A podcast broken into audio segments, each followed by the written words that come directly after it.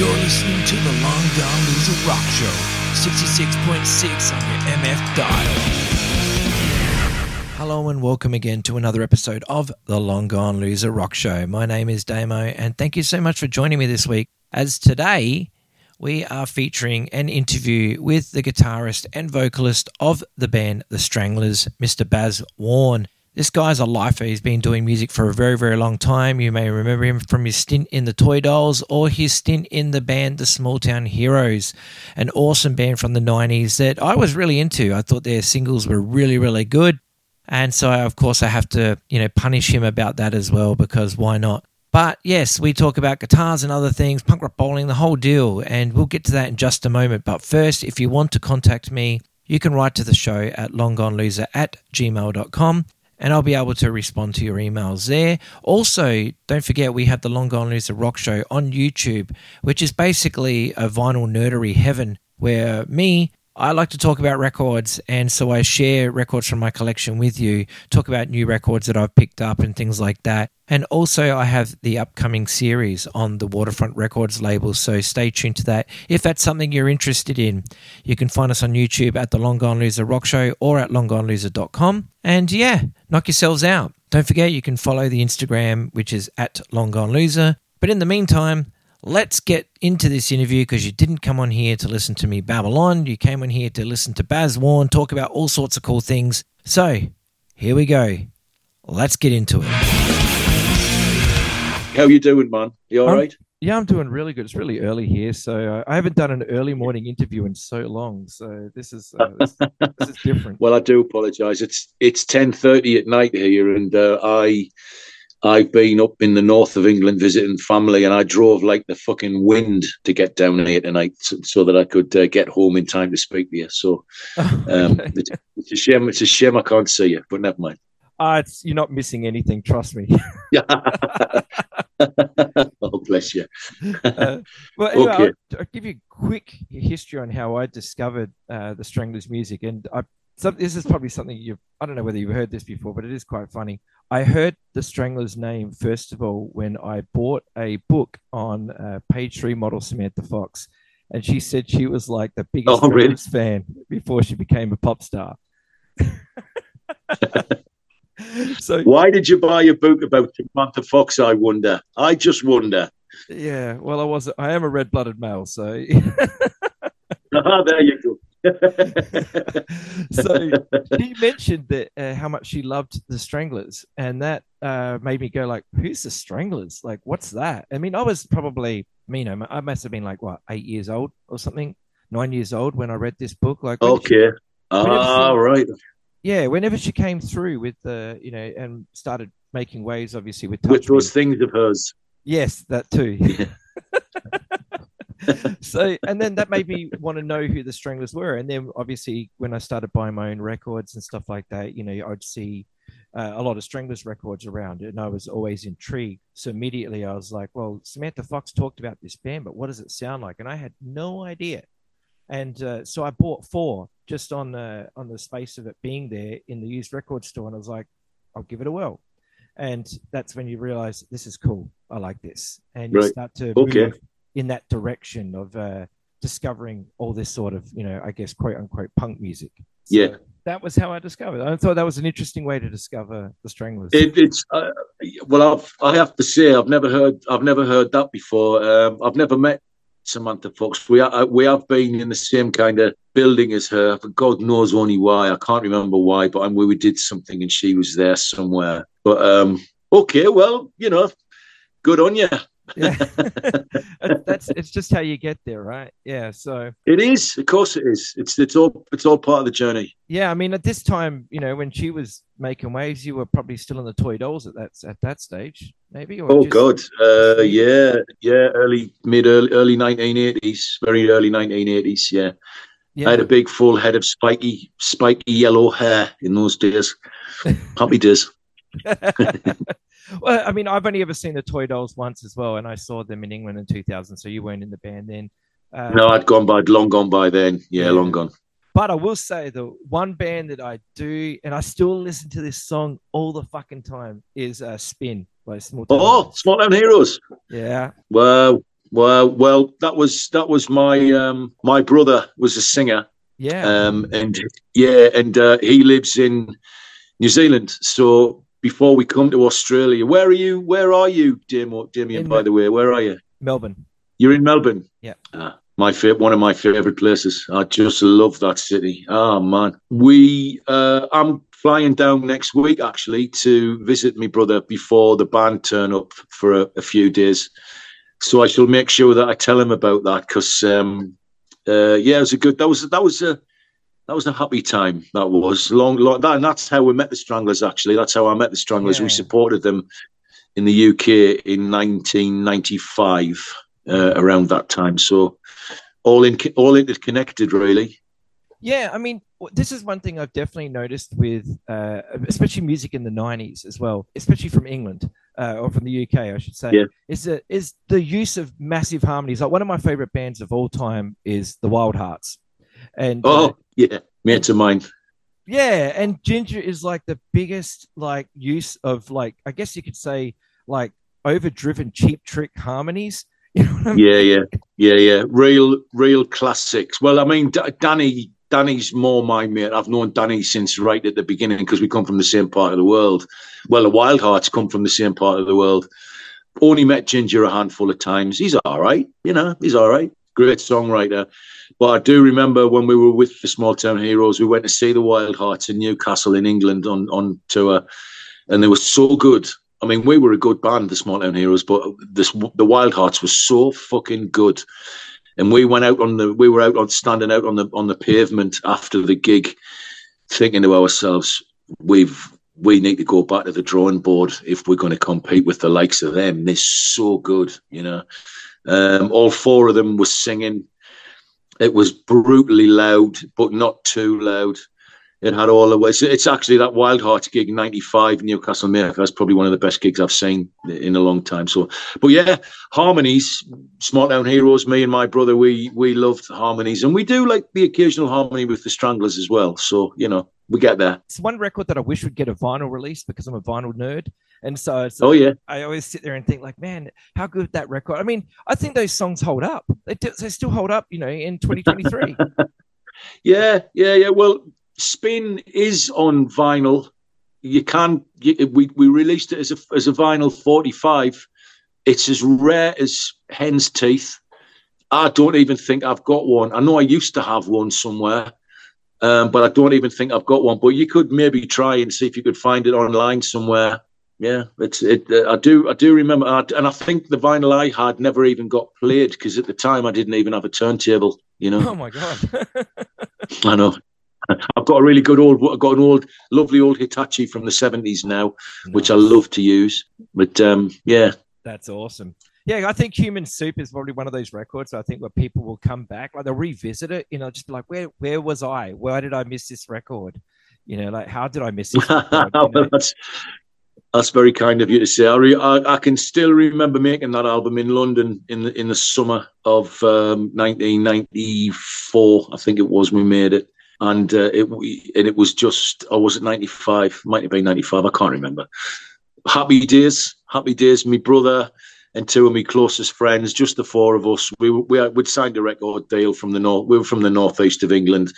It was very difficult to get record deals anywhere in them days but we got one not a great one but we got one and and it, it enabled us to go to london and make make uh, an album you know and then we we actually did another one called Atomic Cafe, but that never came out. Unfortunately, we broke up before it came out, and I think it's twice the record that Human Soup is. It's so good. I should try and see if I can find a copy and bring it to Australia with me. And uh, are you coming to the gig in Melbourne? I hope so. Well, I'll see if I can find. I'll see if I can find a copy of it and um, get it to you somehow. We'll work. We'll work something out.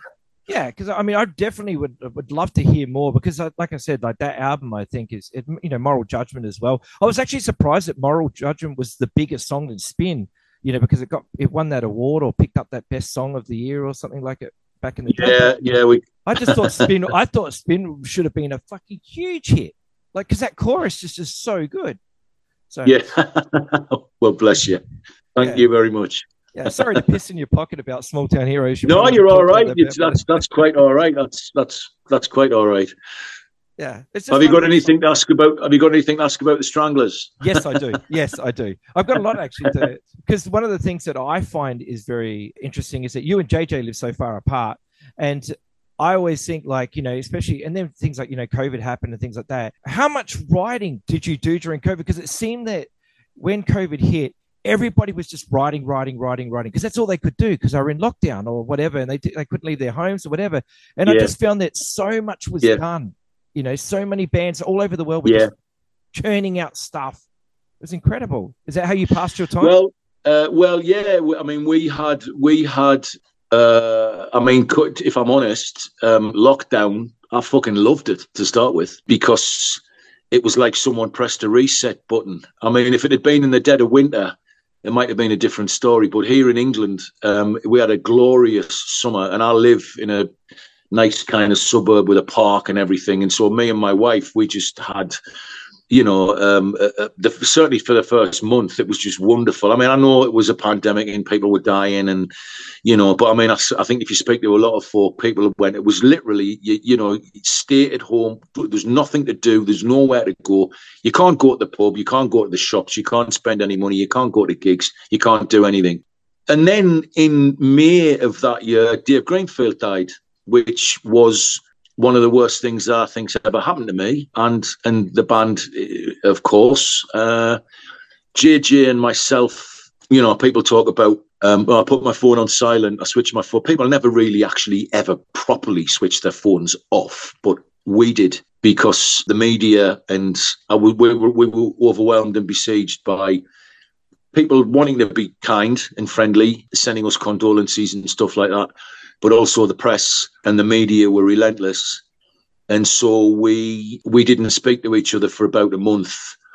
He, of course, had known Dave Greenfield for much longer than I had, but I'd known Dave for over 20 years, and uh, him and I were very close. And it was awful. In in in April of 2019, after we'd finished the British tour of that year, we went into a recording studio near Oxford to um, record some ideas that we had with the with the um, the idea of making an album and everything. Of course, we went on tour for the rest of the year, and that and most of it got shelved. But then, when Dave died, and we really didn't know whether or not there would be a Stranglers, JJ asked me if I still wanted to keep going. I asked him if he still wanted to keep going we both decided that we did. But then, of course, you've got the the the added thing of how the fuck are we going to find somebody that can play keyboards like Dave Greenfield did? When you see us in Melbourne, uh, hopefully, if you do, you'll you'll that that that question will be answered, and you'll see a keyboard player the likes of which you've never seen before. It's somebody that can play Dave and more. It's just it's just incredible. But anyway, I'm dig- I'm digressing. Um, we decided that at the very least, the first thing that we could do would be to finish the album in whatever way, shape, or form as a tribute to him. So we started visiting, revisiting stuff. Um, we had a lot of stuff in the can. This is actually, I am actually answering your question in a roundabout way. We had a lot of stuff in the can. JJ became quite prolific in his grief. He wrote a lot of stuff, and I did as well, but also we are one of those bands, and I, and I'm very much of the of the um the you know adopting the the attitude of you never ever ever ever throw anything away as a musician. You never even the shit stuff. Because one day you'll hear it again and think it's not quite as shit as it was the first time. So there was a lot of stuff that we already had. There was stuff in the can that we'd recorded with Dave. There was some new stuff I've got a recording studio in my house. JJ hasn't, but he's got access to one in the village where he lives in the south of France. And between me and him and the engineer and the drummer, um, we managed to make, in my opinion, one of the best Stranglers albums ever with Dark Matters. It charted in the UK. It went to number three, which is the first Stranglers album to go top three for 38 years. I think a lot of it was to do with the Dave story but when you listen to that music, it's still it's very strong. I mean, I've made I've I've in my I've been in the Stranglers for 23 years. We've only managed to make four albums in that time. Um, and this is head and shoulders above anything that we've made in my time. And I think JJ would say that it's arguably one of the best Stranglers albums ever. I know there's a lot of you know, the old school and stuff and whatever. So to answer your question, yeah, we did write a lot. We were on the phone to each other nearly every day once we once we switched our phones on and decided to, to take up the mantle again. But initially, there was a question mark over the would, whether there would ever be a Stranglers um, because uh, how do you replace somebody like him? You know, not not not you know, notwithstanding his talent and and the amazing um, style that he had, but also just overcoming the grief of losing a friend. You know, and it was a very taxing and difficult time. Um, we can look back on it now with with some pride because we we rose out of the the, the shit, you know. But at the time, it was it was horrible. And yes, you're right because you're upset. You're right because you're happy. You're you're right because you're bored. You can't do it to, or at least I can't do it to order. If somebody comes and puts a gun to my head and said, "Write a song now," there'd be brains everywhere because inspiration comes to you when it comes to you. You can't force it. You know. I think a lot of that happened in lockdown where people decided that you know, I'm a musician and I need to, okay, I'll take stock. And of course, I, there was a lot of material written in that time because nobody had anything else to do, you know. So, um, yeah, that's a bit of a long-winded answer to your question, but I hope you've, uh, I hope you know what I'm, what I mean. Dealing with grief, you know, like that, it can either go one of two ways. You can either become really creative or just become so depressed that you don't do anything. And it's, yeah. And you know, obviously, like you said, you know, JJ channeled his songwriting from the grief and yourself as well. Like that's what got you writing was dealing with that. And I found that that's yeah. a really, I mean, music as an artist, I'm, you know, I play in a band as well. I know what it's like to a degree, but I mean, being creative is like a, a coping mechanism. I find for myself, yeah. you know, yeah, yeah, yeah, out yeah, of a funk, you know? Yeah. Yeah. I mean, it's, it's, it's a catharsis and it's what you do because it's who you are. Mm. Um, I've gone through some some down times in my life. This is becoming a really really down interview, isn't it? We're talking we're talking a lot about no, great stuff, it's, but it's real. That's what that's what I like about yeah, it. Yeah, yeah, talk, yeah. Well, right? I've dealt with a lot of issues in my life, not not in, in in more recent times, but you know, ten years or so, fifteen years or so ago, there was a lot going on in my life, and I remember my dad, God rest his soul, saying to me, "You know what, Baz, you you are you're a human dartboard at the minute. Every you, everybody's just throwing darts at you. It's just such a. But he says, but I come and watch you play, and I look at you on stage. He said, and all of that crap that you're dealing with just goes away. Um, he said because that's when you're up there with that guitar. That and then it's a cliche and it's corny, but of course cliches are cliches because they're true. You know. That's who you truly are. He said, that's where you belong. When you're up there, you forget everything else. Not everybody can do that. It, only only people who who I mean, you know, I'm not blowing smoke up my own backside, but this is what we were meant to do, which is why I'm still doing it at nearly 60 years of age, and JJ is still doing it at over 70. You know, it's because it's not just something that you that you decide to do for a crack. It's it really is who you are. And so when we lost Dave, it was very difficult to to think of life in the band without him. But we got it together and made it work. And uh, and I think just because we bared our souls a little bit, there's some stuff on the last record that's I don't know if you've heard the last record, but there's some stuff on the last record that's very raw and in your face. Um, and I think a lot of people respected that, you know. So when yeah, you listen to it, it does feel like, I guess, in a way, I don't don't know if that's the right word to use, but like maybe a, a eulogy or something like that. Like it does feel like it's saying, you know, there are so many messages in there about what you've lost, and you know, yeah. about what you also created together. Like it feels like Yeah. it's a, a rather than being. Uh, it's called Dark Matters, but I feel instead of being such a dark record, it's more like a celebration of, you know, the the legacy and uh, and the lives of the people who not not just you know Dave and Jet as well, but also I think even going back further over the whole band's legacy, it's like you know you're celebrating what the Stranglers did in the past and what you're also going to do moving forward. It's yeah, yeah. Well, somebody, somebody, um, a, a good, a really good friend of mine who's a drummer, put it perfectly. Um, and I mean, these are these are people that have lived with the Stranglers all through their lives. And he said to me, "That is exactly what the Stranglers should sound like in 2021." You've absolutely nailed it. And I mean, JJ still regards it as our most grown up record. He reckons we've grown up with uh, when we made Dark. That's that's what he says, and I can see what he's. I can see exactly what he's what he's getting at. You know. So uh, yeah, and hopefully, you know, the Aussie audiences will get a chance to hear us play some of those new songs as well.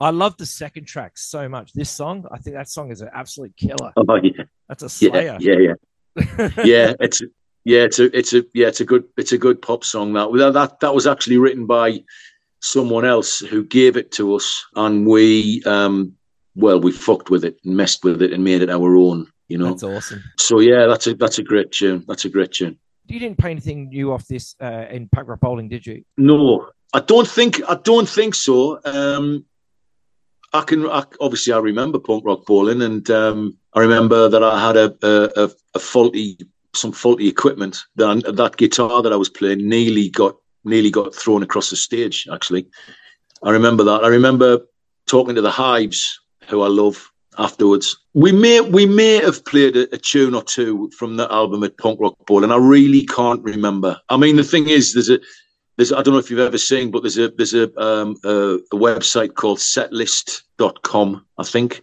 and every set list, I don't know who does it. It's fans, obviously. Sometimes we've barely got off stage and got back to the hotel, and somebody's posted on this website what the set list was.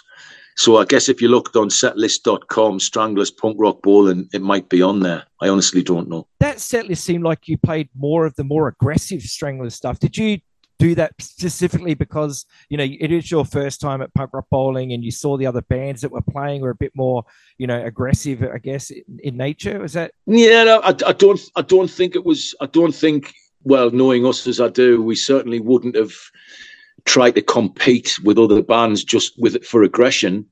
I think when you do a festival like that you want to be specifically for the fans. You, ta- you, t- you tend to tailor it more for the people that you're playing to rather than the other groups. We, uh, I mean, the under, if I remember rightly, the undertones were on as well. And I mean, they're not an aggressive band; they're a pop group, really. And the Hives are as well to a degree. Yeah. Um, I think knowing us as, as I do when we've done festivals like that in the past, punk rock festivals, and I mean the Stranglers are not a punk rock band, I don't think, but um, there are there are those who would disagree with me. But I think, I think we certainly have our punk, I think. Yeah, yeah. I think I was just about to say. I think we certainly have our moments, and uh, there are some there are some very punkier stuff. Uh, you know, very much more punky stuff. But I think what we'll have what we'll have done there is to just not play too many songs that would make people want to go to the toilet or go and have a beer or sit down. You know, you want to keep people moving at gigs like that. So that was probably the thinking behind it, knowing us as I do. Well, the crowd loved it. I could, I remember, like people were just really into it, and you would have seen that, no doubt, from the stage as well. That yeah, how, yeah, how yeah. Well, you were there, so we stayed in the Golden Nugget across the road, and there was a lot of fans in there. And um, I thought that we'd just be able to walk around and do our normal everyday stuff, but no, we we got a lot. We got a lot of attention, which was very surprising, but it was nice. You know, it was welcome.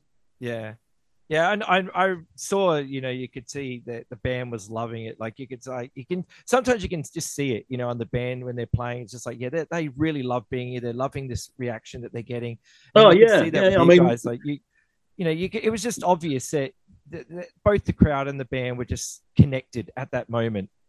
Yeah, I mean that's a, that's very nice here to see, and that's a good way to put it. I mean the other the other side, of course, is is that we flew all the way to the United States just to do two shows. The, the two days later, we played in uh, Los Angeles, uh, and we actually drove across the, the desert in a in a in a jeep from from Las Vegas to uh, to LA, which was absolutely fantastic. But the thing is, if you're going to spend expend all that energy and effort to go all the way to America just to do two shows, why wouldn't you give it everything you've got? I mean, to to you're not only cheating the audience, you're cheating yourself if you don't go. And I mean, to stand up on the stage with all our gear on, look across the stage, see all see my friends in the band, see a big crowd who a lot of who haven't seen us before.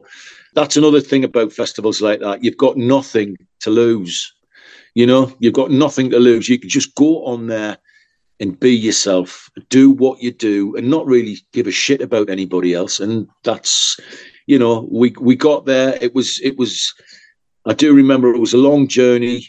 I can't remember where we came from, but we didn't come from England. We came, we'd been playing somewhere else in the world. We flew to, to Las Vegas, which is a horrible place, by the way. Oh God, I hated Las Vegas. You're not the first person I've heard say that. Oh God Almighty! A, a, a more fake, pitiful, grasping, sad city. I don't think I've ever been to in my life where people, everybody's on the make you know. Um, and it's just, you know, just I mean, LA is is quite a, a, bit the same as well. But Las Vegas, I wouldn't fucking care if I never went there again, you know, to be perfectly honest. But the gig, that the gig is the only thing that matters. And there was ten thousand people there, and we went on and we kicked ass, and that was what we were there for, you know. Yeah. Yeah, okay. I know you said that you had some uh, guitar issues here or something like that. I do have to ask you about the guitar because uh, you, have been, you know, known to play a Telecaster the whole time. Mm-hmm. And uh, what was it that attracted you to the to the Telecaster to begin with, like to pick up to say that's the guitar I want? Probably status quo. Okay. Um, Francis Rossi, Rick Parfitt, maybe Hugh Cornwell there was just something. I was a big Quo fan when I was a kid in the very early 1970s. I mean, I don't even think I was 10, maybe nine or 10. And I remember seeing them on a program in England called the famous program called Top of the Pops. Yep. And I, uh, I remember seeing them with long hair, and I just loved this. I, lo- I love. I mean, in in initially, I always wanted a Telecaster. If I if I'd picked one up and hated it, I would never have played them again. I mean, actually, this is the one that I auditioned for the Stranglers with. This is my 1972 wow. telly, which That's beautiful. Which I, yeah, it's great. It's it's I would this is this has been with me for over 40 years. Wow. Um, and I just that's well, I've got I've got quite a few of them now, and I just um, it's the simplicity of the Telecaster. You can make it do most anything that other guitars can do. You've just got to try a little bit harder. They, they can they fight you back a little bit, which I like. You know, it's yeah. not a the action's not ridiculously low so that you can't get even get a cigarette paper underneath it. You know, like these speed metal guys that just go. you know what I mean? um, I just like I like a Telecaster because you've got one volume, one tone, two pickups, and you have to make it do what you want it to do. The one I use in the Stranglers is an old 76, which is absolutely bashed to hell. And I've got lots of other people in the UK have offered me deals. I've tried loads of different guitars. in fact, I've got now I'm looking here. I've got a couple of Strats. I've got a couple of Les Pauls. I've got a. Um, do you know? Are you familiar with Trussart guitars? No, I didn't even know that brand. You don't know Trussarts? No. I've got a. Actually, hang on seeing as we're talking guitars you've got me on nerd. I'm on nerd. Uh, that's all right. I'm a I'm a guitar nerd too, so I love guitars. Oh, mate, you, you got no idea. I'm, a, I'm an absolute nerd. I got this one. This is made of metal. It's made oh of sheet metal. God, that looks like it's been through hell and back. yeah, yeah. It's it's a absolutely. I mean, look at look at this. Look at it. It's yeah. just. It's the it's the it's the most expensive guitar I've ever had in my life Wow. And I had to have it. Um, a because it was a Trussart, and B because it's a Telecaster. In fact, it's called a steel a steel caster because it's made of steel. That's so um, I take it you play tellies, do you? Do you play tellies? Are you I've a guitar got, player? I am a guitar player. I've got one telly. I've got uh, the J Mascis signature model. Actually, that's the Telecaster. yeah, yeah, yeah, Is that like a, a, metallic blue thing? Yeah, yeah, yeah. The sparkle yeah. blue paint thing. We did some gigs with them in Japan Oh God, you and Jay would have been in nerd heaven. That would have been great because that's like. Yeah, I, I actually, I actually, we were in. Again, we were doing this, and I kind of, I kind of bumped into him in the hallway and said hello, and we we did talk guitars for like thirty seconds. If I'd been able to sit and have a beer with him, I probably would still be there, you know. because um, I just, uh, so I just talk about guitar. I can talk about guitars forever. But uh, I, I, yeah, I mean, I initially wanted a Telecaster. Um, and and as I say, had I got one and it was shit, I wouldn't have played them.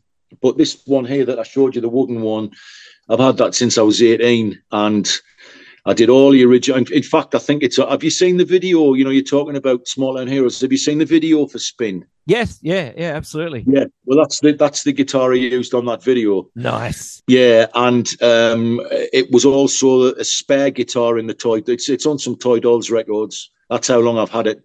That's and awesome. then when I went to London to audition for the Stranglers in 2000, that's the one I took. And when I got it out the case, JJ said, "Oh fucking hell, you've got a Fender Telecaster. That's a Stranglers guitar." So maybe that was one of the reasons why they wanted me to join. I don't know. You know, I, re- I really don't know.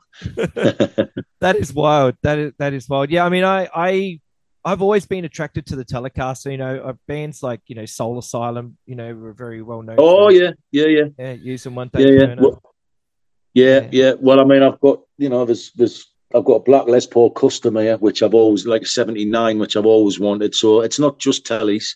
Yeah. Uh, I record a lot because I've got a you know studio here, and I and I do do a lot of home recording. I've got a really nice SG. It's not particularly old black SG with P90 pickups on it, and um, I've used that the, with the Stranglers a few times. So, um, but mostly, it you know, I mean, I, am one of these guys. If you ever come and, so, I mean, we did a European tour not just just two two three weeks ago, and I used the most guitars ever. I think I used three an acoustic. I've got a baritone, um, which I use for a song called "Last Men on the Moon." Um, another one for a, a, song, eh, and if you should see Dave, uh, which is a Gretsch baritone, which is the one I used on the record. Nice. So I think I used about four guitars. But if you but if you come and see the band, I'm always a great believer in using one guitar. You can I use that Telecaster for the whole gig because. I can get all the sounds out of it that I need. You know. Yeah. So um, and it never goes out of tune, and I can absolutely hit the shit out of it. Um, and sometimes, and sometimes, sometimes I do. I play very aggressively. Sometimes not, but it's just a wonderful guitar. And people, as I was saying earlier, people have tried throwing guitars at me, which I'm very grateful for. You know, but um, if I could play something British, maybe I would. JJ doesn't play uh, Fender P's anymore. He uses guitars from a guy in uh, that we know in in in the, the Derbyshire Dales makes bass guitars they're British, but I can't get away from my old Fender Telecasters. That's just the way I am, you know. Yeah, I've always wondered, like you know, how when I've seen, um, you know, people get endorsement deals and they go from Fender to Gibson to, you know, to ESP or whatever, and uh, I'm thinking like, I, I feel so comfortable playing the one that, like, I mean, I've got a got a Gibson uh, Les Paul and a, and a Gibson Flying V, and I used to oh, yeah. re- really like heavy rock band like Motorhead style stuff, and that were okay. the guitars that I would use because it got that tone and even the sound, now, yeah, yeah, yeah. And now I play in a like a, a Ramonesy uh, three chord punk rock band, and I oh, find great. that I I play a Johnny Ramone style Mosrite that I actually built myself because I said I want to buy a guitar or make a guitar that just gives me that Ramones twang, but also just feels comfortable to play. So I built one in during COVID. That was my COVID project, and I oh great put the same pickup in it as uh, as Johnny had. Uh, put the same machine heads on or whatever, and I've now I'm to play that style of music. That's the only guitar that I feel comfortable playing that style. It can music. do it. Yeah, yeah, of course, of course. Yeah. Did you ever see the Ramones? Twice, ninety one and ninety four. Yeah, yeah, the, the the the Ramones surely were something special. But I'm a firm firm believer in uh, I mean, I couldn't, I couldn't switch from um, from from the ones that I use. Not as old as I am now. I do have a bit of a collection. I've maybe got thirty guitars. Nice. Um, but you know, a few Gibsons and some some lots of quite a few Fenders and different bits and pieces. A couple of Schechters actually, and stuff like that. And uh, and a really nice guitar manufacturer in England called Manson, who make the guitars for Matt Bellamy from Muse. Mm-hmm. And uh, so I've got a couple of them, and but they're just for really for you know showing off to people. Oh, I've got an I've got a really nice old melody maker, Gibson melody maker, which has got one pickup on it. Totally simple, you know, really simplistic, but it's all about the sound, isn't it? And and yeah. and how you how you do it. So yeah, can't all good with a good tone. You can't compete with a good. No, tone. no, tone is everything. Yep. Well, Baz, I got to say, man, it's been an absolute pleasure. I reckon I could talk guitars with you forever because I I, I, I, well. I, think so too. I, I, I do like the don't get a chance to talk about my guitars very often, and I do enjoy it. So it's been a pleasure. Uh, I, I I love guitars, man. Maybe when I if I can get to the show in Melbourne, I'll come and talk more guitars with you. So, you know, come and say come and say hello by all means. Be nice yeah, to meet you. Likewise, man. Well, thank you so much for your time today. I've had a blast, man. Um, I hope you have a great great weekend, and uh, yeah, uh, safe travel. Thanks very much. Enjoy the rest of your weekend, mate. Take, take care. You too. Bye bye. All the best. Cheers.